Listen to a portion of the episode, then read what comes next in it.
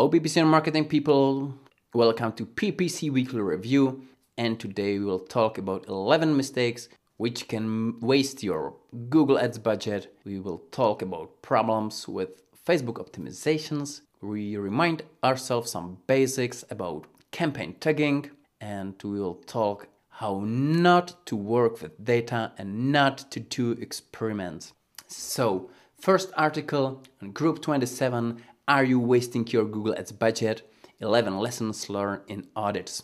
And first mistake is tracking wrong conversions, tracking too many conversions, or technical flaws in conversion tracking. Because conversions are basic building stone of your campaigns and it's hugely important how you track them and what conversions you track. The second mistake is the how can we save money mindset because you can always have lower CPC, higher CTR, better return on investment. But unless you have decent value, decent volume, decent revenue from your campaigns, you're not gonna make any money.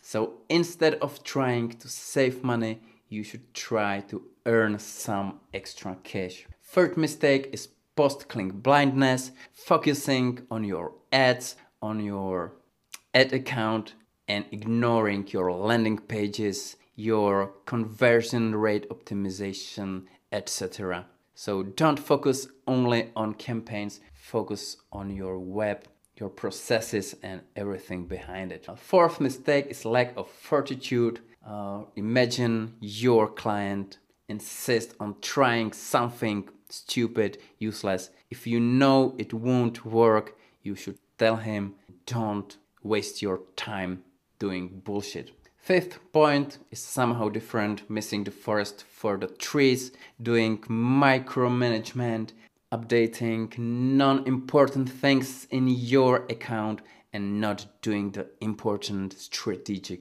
work. Sixth point search terms. Check your search terms regularly to see whether there's no search term which spends a ton of money and not having any value for you search terms that are not relevant to whatever you're selling. Uh, seventh mistake trying to obtain a 100% optimization score in Google. Sometimes it might, it might be great lead, but bending your campaigns, changing them just in sake of Google optimization score and ignoring your marketing knowledge, your knowledge of target group, something that might hurt you big time. Okay. Eighth point using enhanced CPC without testing. Well, using any smart strategy without testing. Mistake number nine not using ad extensions or using them wrong. Number 10 not testing new ads and campaign types. And 7 oh sorry 11 not testing audiences. There is an observation mode. When you where you can test your audience check its results without narrowing down your targeting. So i think it's a great tool great opportunity to test your audiences without any risk. So it was 11 mistakes from group 27 thanks for it. And let's move to problems with facebook optimization article from jon loomer. And the most important point of this article is that Facebook always follows your targeting goal, whether it's impressions, link clicks, conversions, engagement, whatever. And it's important to realize that it doesn't care about quality at all. If you target on link clicks, you will have a lot of visits, which might be and probably will be very low quality because Facebook focuses only on the cheapest clicks on people who clicks most which are not necessarily your target audience people who wants to buy from you it might be the most harmful when you combine it with really broad targeting when you have a huge audience and you want to collect clicks or engagement or whatever optimization method which is not directly linked to your profit. It can also affect your custom audience because when you lead a lot of visits with poor quality to your website, you get remarketing audience with very low quality. So the best way to avoid it is either use high quality audience, for example, people who already bought something from you, or target on specific conversions, preferably con- purchases on your website, etc. The less specific the conversion is, the more space for error, so be careful. And we stay on Jon Loomer's blog for another while to repeat or remind ourselves some basic lessons and we will talk about URL or UTM parameters. And that are parameters uh, we can see in Google Analytics parameters like source or medium, even campaign, ad content, keywords, etc.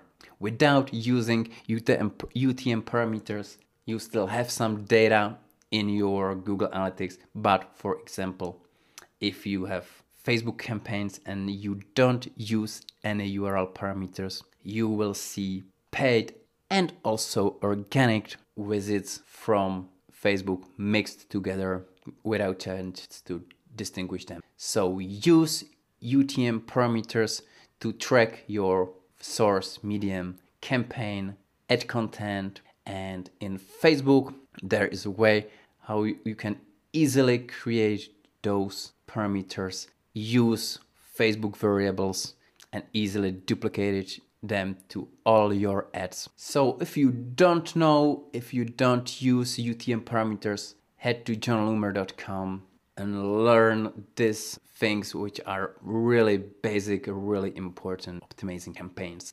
And last thing I want to talk about or last thing I want to show you is what can go wrong if you don't use data with respect, don't care about statistical significance. The article I want to talk about is Can we trust view through conversions and experiment reveals on WordStream? And it's very interesting questions I would like to know an answer to because if user sees your banner, it might be important impulse for them to buy, but it might be also very useless touch point on his way. So I was pretty excited about this article, but I was shocked when I read it how wrong they worked with data and how useless the results are. So what they did, they launched classic marketing campaign and track its view through conversions, conversions that happened about someone viewed the banner, didn't click on it, and then made a conversion later from other source. This campaign had 2.5 million impressions and it led to 9 conversions, which is relatively small sample, but whatever. Uh, what they did later, they launched a test campaign, some kind of control group, a campaign with just blank white banners, ad with nothing. A, and they wanted to know if this blank campaign will lead to any view through conversions as well, which would mean that view through conversions are bullshit and it doesn't mean anything, or if only the real campaign works and these blank campaigns won't. So this is great idea, but there is one big issue. Their test campaign with blank campaigns had 316,000 impressions. The first campaign had 2.5 million. This one had 3.2 oh, sorry, 316,000 impressions. And that's the problem because the first campaign, the real campaign had one conversion per vaguely said 300,000 impressions. And the second campaign had just 300,000 impressions. That means that they can expect one conversion, maybe two, or maybe zero impressions. It was like spinning the roulette twice, having two black numbers, and say, okay, this roulette always falls on black. There is no chance you will get red number. Okay, I know the two spins are not two free, are not like 300,000 impressions, but the basic probability, even for the first campaign, was extremely, extremely low. So you can easily have 300,000 impressions without any any conversion and it doesn't indicate anything abnormal, anything statistically significant. So even if the second campaign have 2 million impressions, it would be still statistically really insignificant, but for my own usage without publishing it, I think it would be alright to have this kind of results. I think in ideal case, you should have thousands of conversions or at least hundreds of, of conversions for the first campaign and then the same amount of impressions for the second campaign. The way they did it doesn't prove anything at all. And it's important to realize how statistically significant are your results. Whatever you do, whatever you're trying to prove, you should always ask yourself do I have enough data to say it with confidence, or are these results just a matter of luck?